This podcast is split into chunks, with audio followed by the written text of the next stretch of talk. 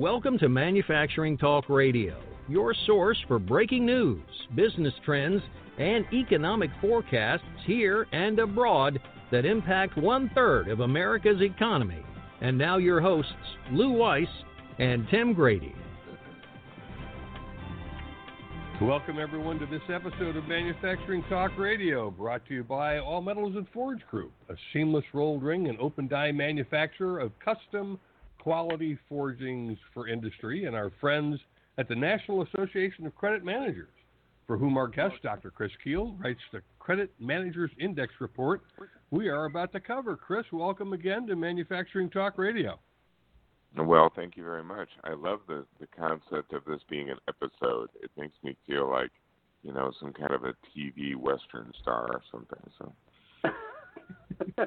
well, put your boots on, and Lou and I will get into the Credit Managers Index report with you. What what's it looking Sounds like? Sounds like a plan.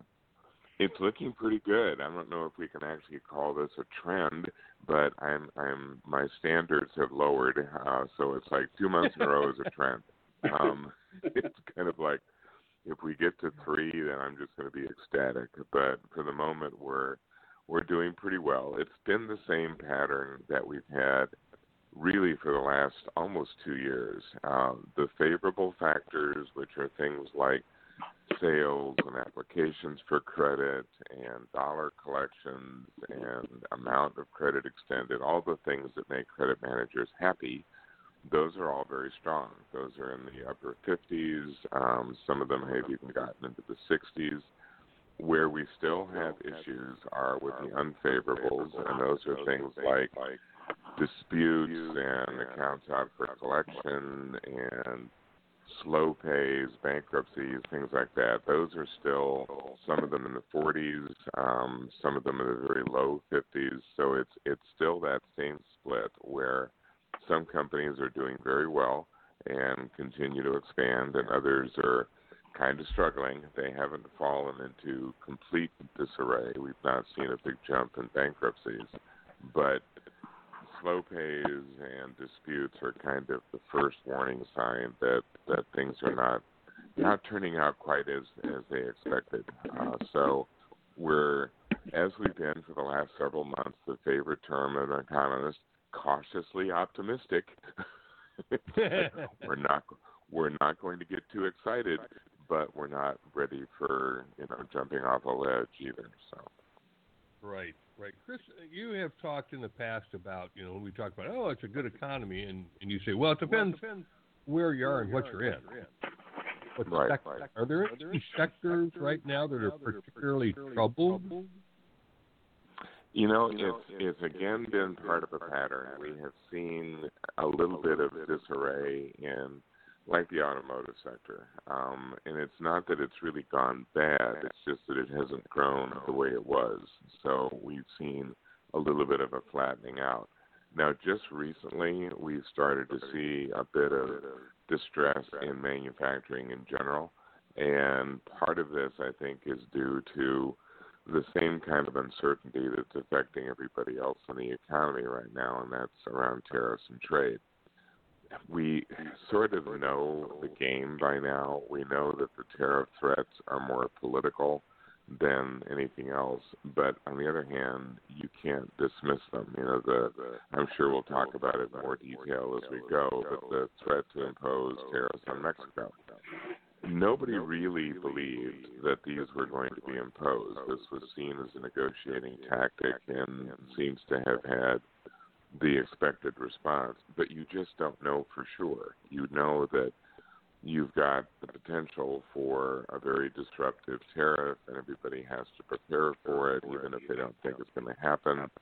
And that's had an impact on manufacturing. You've seen a little less hiring You've seen, you saw that today in the jobs report. Um, manufacturing did not add much in the way of jobs. The economy as a whole didn't add much in the way of jobs. Other sectors that are feeling a little bit of a pinch, probably the most obvious one and the one that has been a real concern all year, is the agricultural sector. Um, this is certainly affecting the farmers, but it's affecting everybody that supplies the farmers. So the manufacturers that make farm equipment, um, the dealers of farm equipment, people that are in the rural areas who depend on farm income, all of them are expecting a really bad year. Um, mm. It hmm. wasn't looking really good until the spring, and then the floods have just nailed. Just, I mean, the the crop expectations are the lowest they've been in in really decades. Well, it's interesting that you bring up the crop expectations. I have been wondering because we hear on the news of all of the flooding in the uh, grain belt, uh, just how much of an impact that's going to have because whatever crops they put in got flooded out and they right. aren't able to put in any new seed. So uh, we're going to have a problem come harvest time. Oh, very definitely. I mean, I live in a very agricultural area. I'm in the middle of the country in Kansas City, and just listening to the commentary about Kansas, in a normal year, you would have had about 80 to 90 percent of the crop planted and basically waiting for it to go. This year, it's less than 20 percent. Um, you've seen the same kind of numbers out of Iowa, out of Nebraska, Missouri. Um, I was driving to a conference yesterday, and even places that weren't really close to a, a river or a stream, the fields were were soaked and wet. They looked like lakes, and we're getting more rain uh, the next two or three days. So it just never lets up. Kansas City set an all-time record for rain in May, and it was one of 200 cities that did exactly that. So yeah, it's going to be tough, and and I don't know that people understand the ripple effect. It certainly affects companies that serve agriculture, but a big part of our export business is agricultural, and we're not going to be in a position to sell that much stuff overseas this year. Um, right, right. The um, excuse me, Tim. I just want to go back to a point that melds with uh, Chris's last comments. You know, the the concern is, uh, at least by the uh, the considered moderate uh, uh, progressive that this uh, uh, tariff situation that we have going on and, and with the Mexican added to it as a phony tariff for political immigration policies. The, the point is that there's going to be, if they carry all this out, and, and you say you felt as though that's not likely to happen. I say there were so many likely not to happen with the administration that we have that I wouldn't bet on against. I would bet on a four. So that being said, uh, if he does implement uh, this system and he doesn't negotiate uh, better, longer, and quicker with China, there's going to be a global effect that will come back around the other side and slap us in the backside because well yeah, yeah it definitely does and it has already um yeah, i think absolutely I, I share your skepticism with particularly China because I think there's there's been a lot of, of promising and a lot of determination around the China tariffs and and these are two countries that don't really like each other to begin with. I don't think that the Mexican tariffs are going to come off simply because there's too much at stake. You have too many of the president's own party that have turned on him when it comes to this issue. And beyond that, what we're demanding from Mexico is so vague and amorphous that almost anything that they promise in addition to what they're doing now will be sufficient. And I think you saw that yesterday when the Mexican government said, fine, we're going to send an additional 6,000 policemen and National Guard to the border. And and all of a sudden, that was sort of interpreted as, see, we got the Mexicans' attention. They're going to do something about the immigration. It's one of those things where it it it's certainly part of the president's arsenal when it comes to keeping some of these issues in the front page, but I think that, that people within his administration understand that this would be a very, very poor strategy coming up this close to an election year, and and the fact that some of his key allies have differed with him on on this subject. We may at worst get something where the tariffs are in place for a week or two or maybe a month and then get lifted, but I don't even think that's going to happen. Um, it is, as you mentioned, it's political, and unfortunately, our tariff policy for decades has been political. You know, we know that tariffs work they've worked all over the world. Uh, the classic example always is the Europeans with the common agriculture policy. I mean, the Europeans just flat out state our farms cannot compete with your farms. They never will be able to. They're too small. We do not intend to destroy the rural communities of Europe just to get cheap wheat. So we are going to keep these tariffs in place forever just take it as it is. And as a result, nobody has to wonder. It's like, hey, these tariffs are never going to go away. Our tariffs tend to be, you know, matters of convenience. It's like, yep, they're in place. Now they're not. Now they are. Now they're not. Now they are.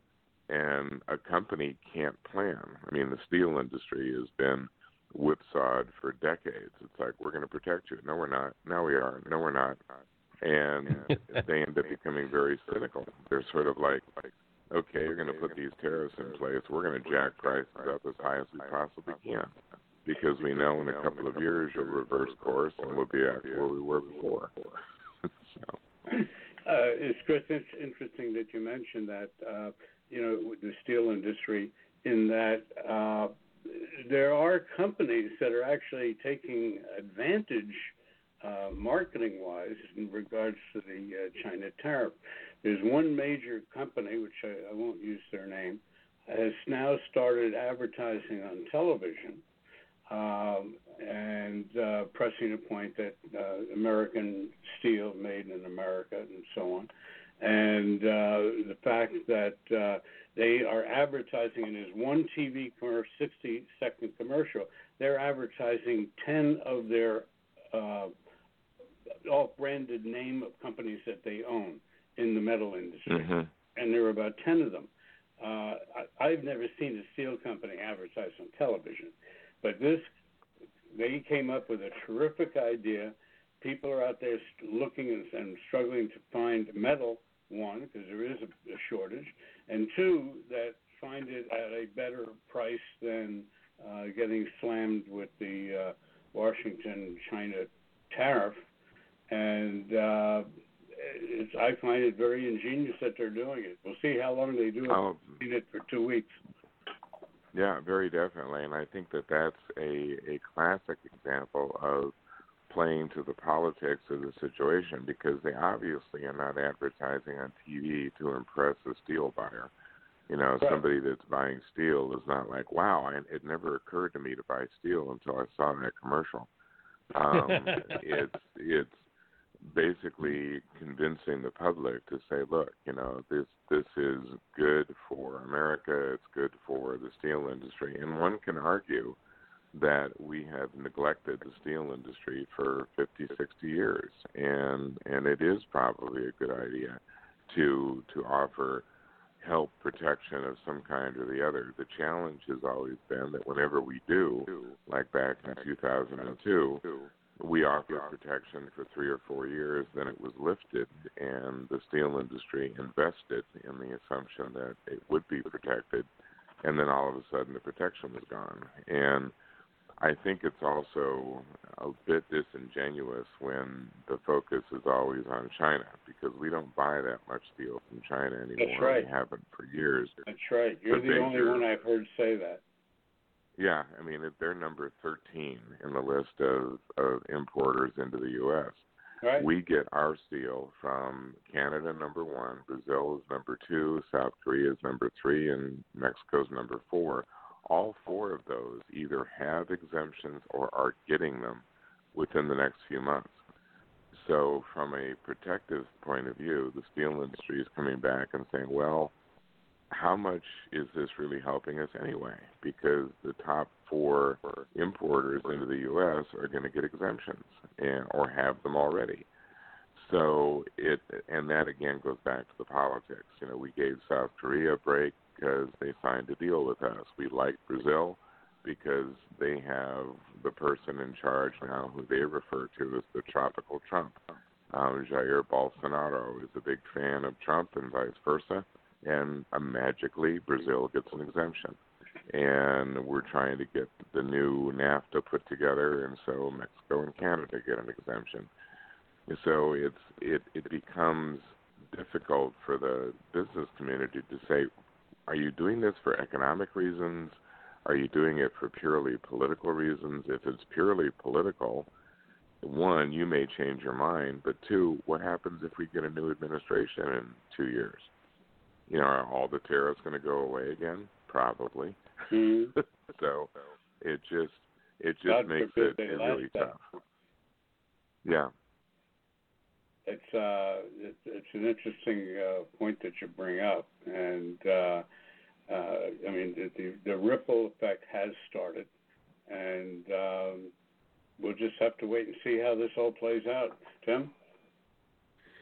Well, Chris, for uh, ma and pa Kettle across the United States, all of us who are, uh, you know, kind of, you know, living our lives and and wondering what's going on each and every day, I look at prices, the balance of 2019 and 2020. Obviously, we're going to have a crop issue. That's going to affect anything that's made from crops and anything that's fed by crops, including cattle. Uh, I Yep. suspect cattle uh, people may be dumping cattle because they can't feed them. Cattle prices should be going up radically. Uh, how do you view it?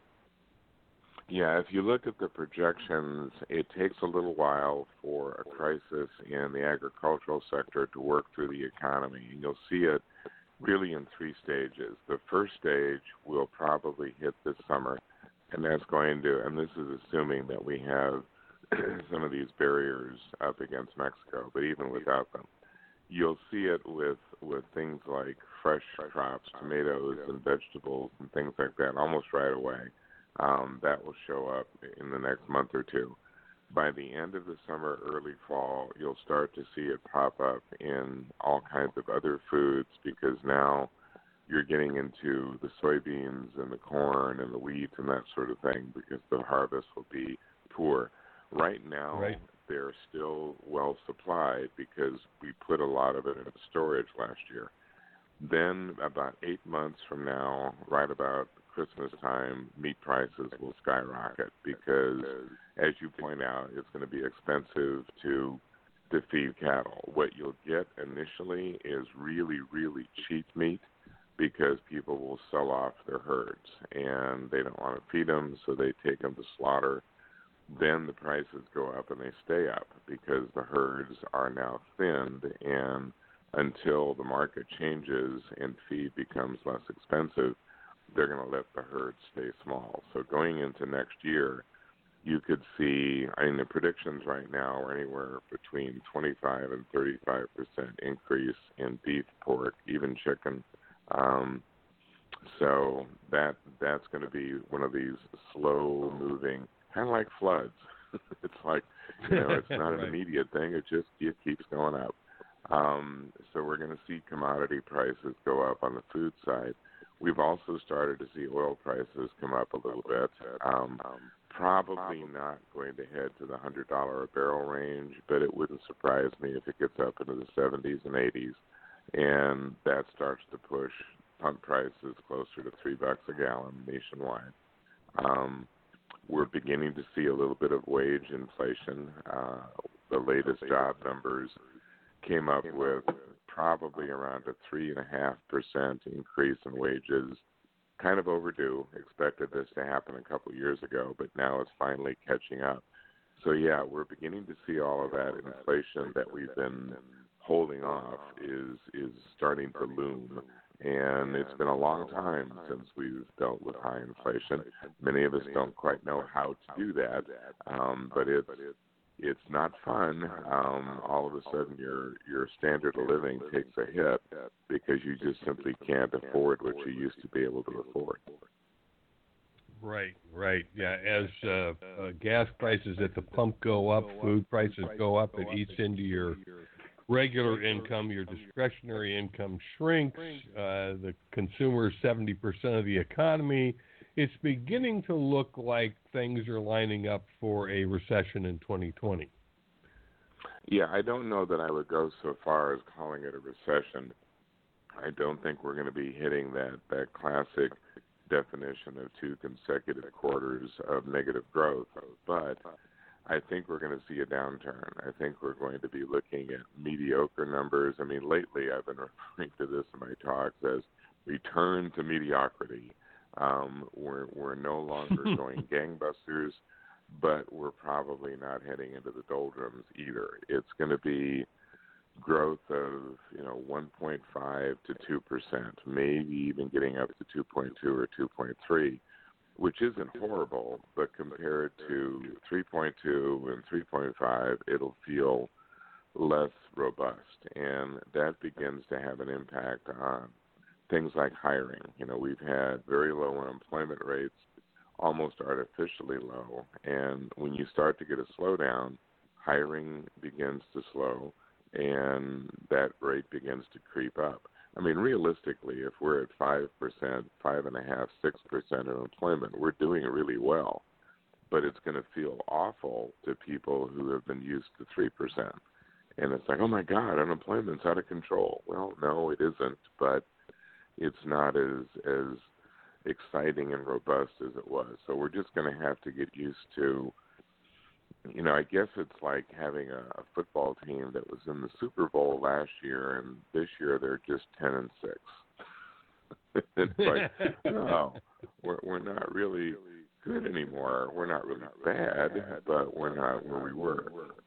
Well, to your point, uh, Chris, the uh, Institute of Supply Management's uh, report on business uh, indicated just right along with you uh, in view of the fact that the last two months they have uh, the, the, the index number has receded, still at the bottom end of uh, the slower growth. It's not mm-hmm. a robust growth like it was, uh, you know, last year, the end end of last year. It just uh, turned. Uh, right. And I think, uh, as you brought up uh, way earlier in the show, it's all a question of indecision because the people don't, manufacturers don't, presidents of corporations don't know what's coming and when, but they know something's coming. Yeah, I think that's exactly right, and and I think the the issue really is for the last several years you've had an economy that's fairly forgiving. Uh, companies don't have to make all the right decisions; they can be a little bit risk tolerant going into next year, that may start to dissipate, and you're going to have more punishment for bad decisions. If you if you zig when you should have zagged, if you accumulate more inventory than you really need, it's going to hurt you more uh, than it would have in the past. And I think that that's that's a challenge companies really haven't had to face for quite a while. I mean, this was an environment where you could experiment and and try things that might not work out. That's probably not going to be as common. Uh, companies are going to be a lot more cautious, keep things a lot closer to the vest, and consumers may be as well. Because as soon as they start to lose confidence and start to worry about unemployment, they start to change their habits. You know, they decide not to go to Disney World this year. They decide not to buy the new car this year. They decide not to move and add to their home. You know, they don't go into abject poverty, but it's all of a sudden it's like, well, maybe I don't need to get that latte today. And as was pointed out earlier, this is an 80% dependent economy on consumers. And if they all start to get careful, then things begin to slow. And the retailers will feel it, and the people that manufacture for the retailers will feel it. And then you're sort of back trying to get the consumer excited, and that can sometimes be hard to do. Yes, it's very difficult to market your way out of a downturn. Uh, Chris, one of our contributors to Manufacturing Talk Radio that we always enjoy talking to each month is Norbert Ore. He's with Strategist Research Partners, and he puts out a scattergram that shows the uh, uh, purchasing managers index of various countries around the world. And it's kind of like watching mm-hmm. month to month a flock of starlings and where they're moving. Yeah, exactly. And globally, his flock of starlings seems to be going to the left and down. Uh, how do you see the global economy? Yeah, that's been very true because you've seen Markit, which is the marketing company out of Britain that does the purchasing managers index for I think 36 countries now, and using the same data techniques that the ISM uses, and they've all been declining. It's been going down in Europe for a while, but it's also now declining in Asia the global economy is not looking at all healthy. Um, it has been downgraded three times already this year by IMF, by World Bank, by OECD, and that ends up hurting the U.S. because 15 to 20 percent of our GDP is dependent on exports. We saw an improvement in the trade deficit. This came out this week. You know, we had less of a deficit the bad news is we had less of a deficit because both exports and imports were down. It's just that imports were down a little bit more than exports. So it's like, wow, it's gotten better because we're sick. That's, that's not a good thing. Um, it's kind of like, wow, I lost a lot of weight. Why? Because I had the flu for three weeks. Um, it's it's not not the right reason for you know the optimal outcome and the global economy is is very dependent on two economic engines, the U.S. and China. And as the two of us are locked into these trade wars, it means that the rest of the world suffers. I mean, the old adage that has been used many, many times is that when two elephants fight, it's the mice that suffer. And right now, the mice are suffering. Well, Chris, we always enjoy you joining us from uh, the National Association of Credit Managers, who you write this brilliant report for. How is the NACM.org seeing things as they look forward? Yeah, they're getting a little bit more skeptical. Um, as you mentioned, the Credit Managers Index is a look at how the credit manager sees the world, and the credit manager – is a unique creature in a lot of respects. First off, they're very forecast oriented. They really don't care what's happening today. They want to know what's happening when you owe them money. So they've given you 90 day, 120 day terms, and they're like, so what are you going to be like in three or four months? Um, so they they have a forward looking orientation anyway. They also tend to be pretty skeptical. You know, their mantra is it's not a sale until we're paid. So right. they become a little bit skeptical of, of promises that companies make, like, "Oh, we're going to have a great quarter." Oh, well, you better because you owe me money. Um, as a conservative bunch, they're getting a little bit more worried, and I'm hearing a lot of talk about tightening up credit, not offering the lengthy terms they used to, uh, demanding quite a bit more information from a potential creditor, uh, being very reluctant to do business with companies they don't know. So mm-hmm. that begins to slow things down. And back when we had the 2008 2009 recession, the credit managers were reacting to that several months before the actual downturn. So they tend to be uh-huh. kind of predictive. Ah, yeah, I can understand that. Well, Chris, again, thank you for joining us and sharing your insights on the economy and what's happening with the uh, NACM and the report, which we really appreciate you putting out. Thanks again. You're welcome. Talk to you guys next month. Thank you, Chris. Have a good month. So, Lou, we look forward to uh, kind of a, a slower, lower, bumpy ride in the balance of uh, 2019 and 2020, possibly, unless something unusual happens and makes it go north, which I hope something unusual happens that makes it go north. Well, uh, this was the uh, opinion of one economist.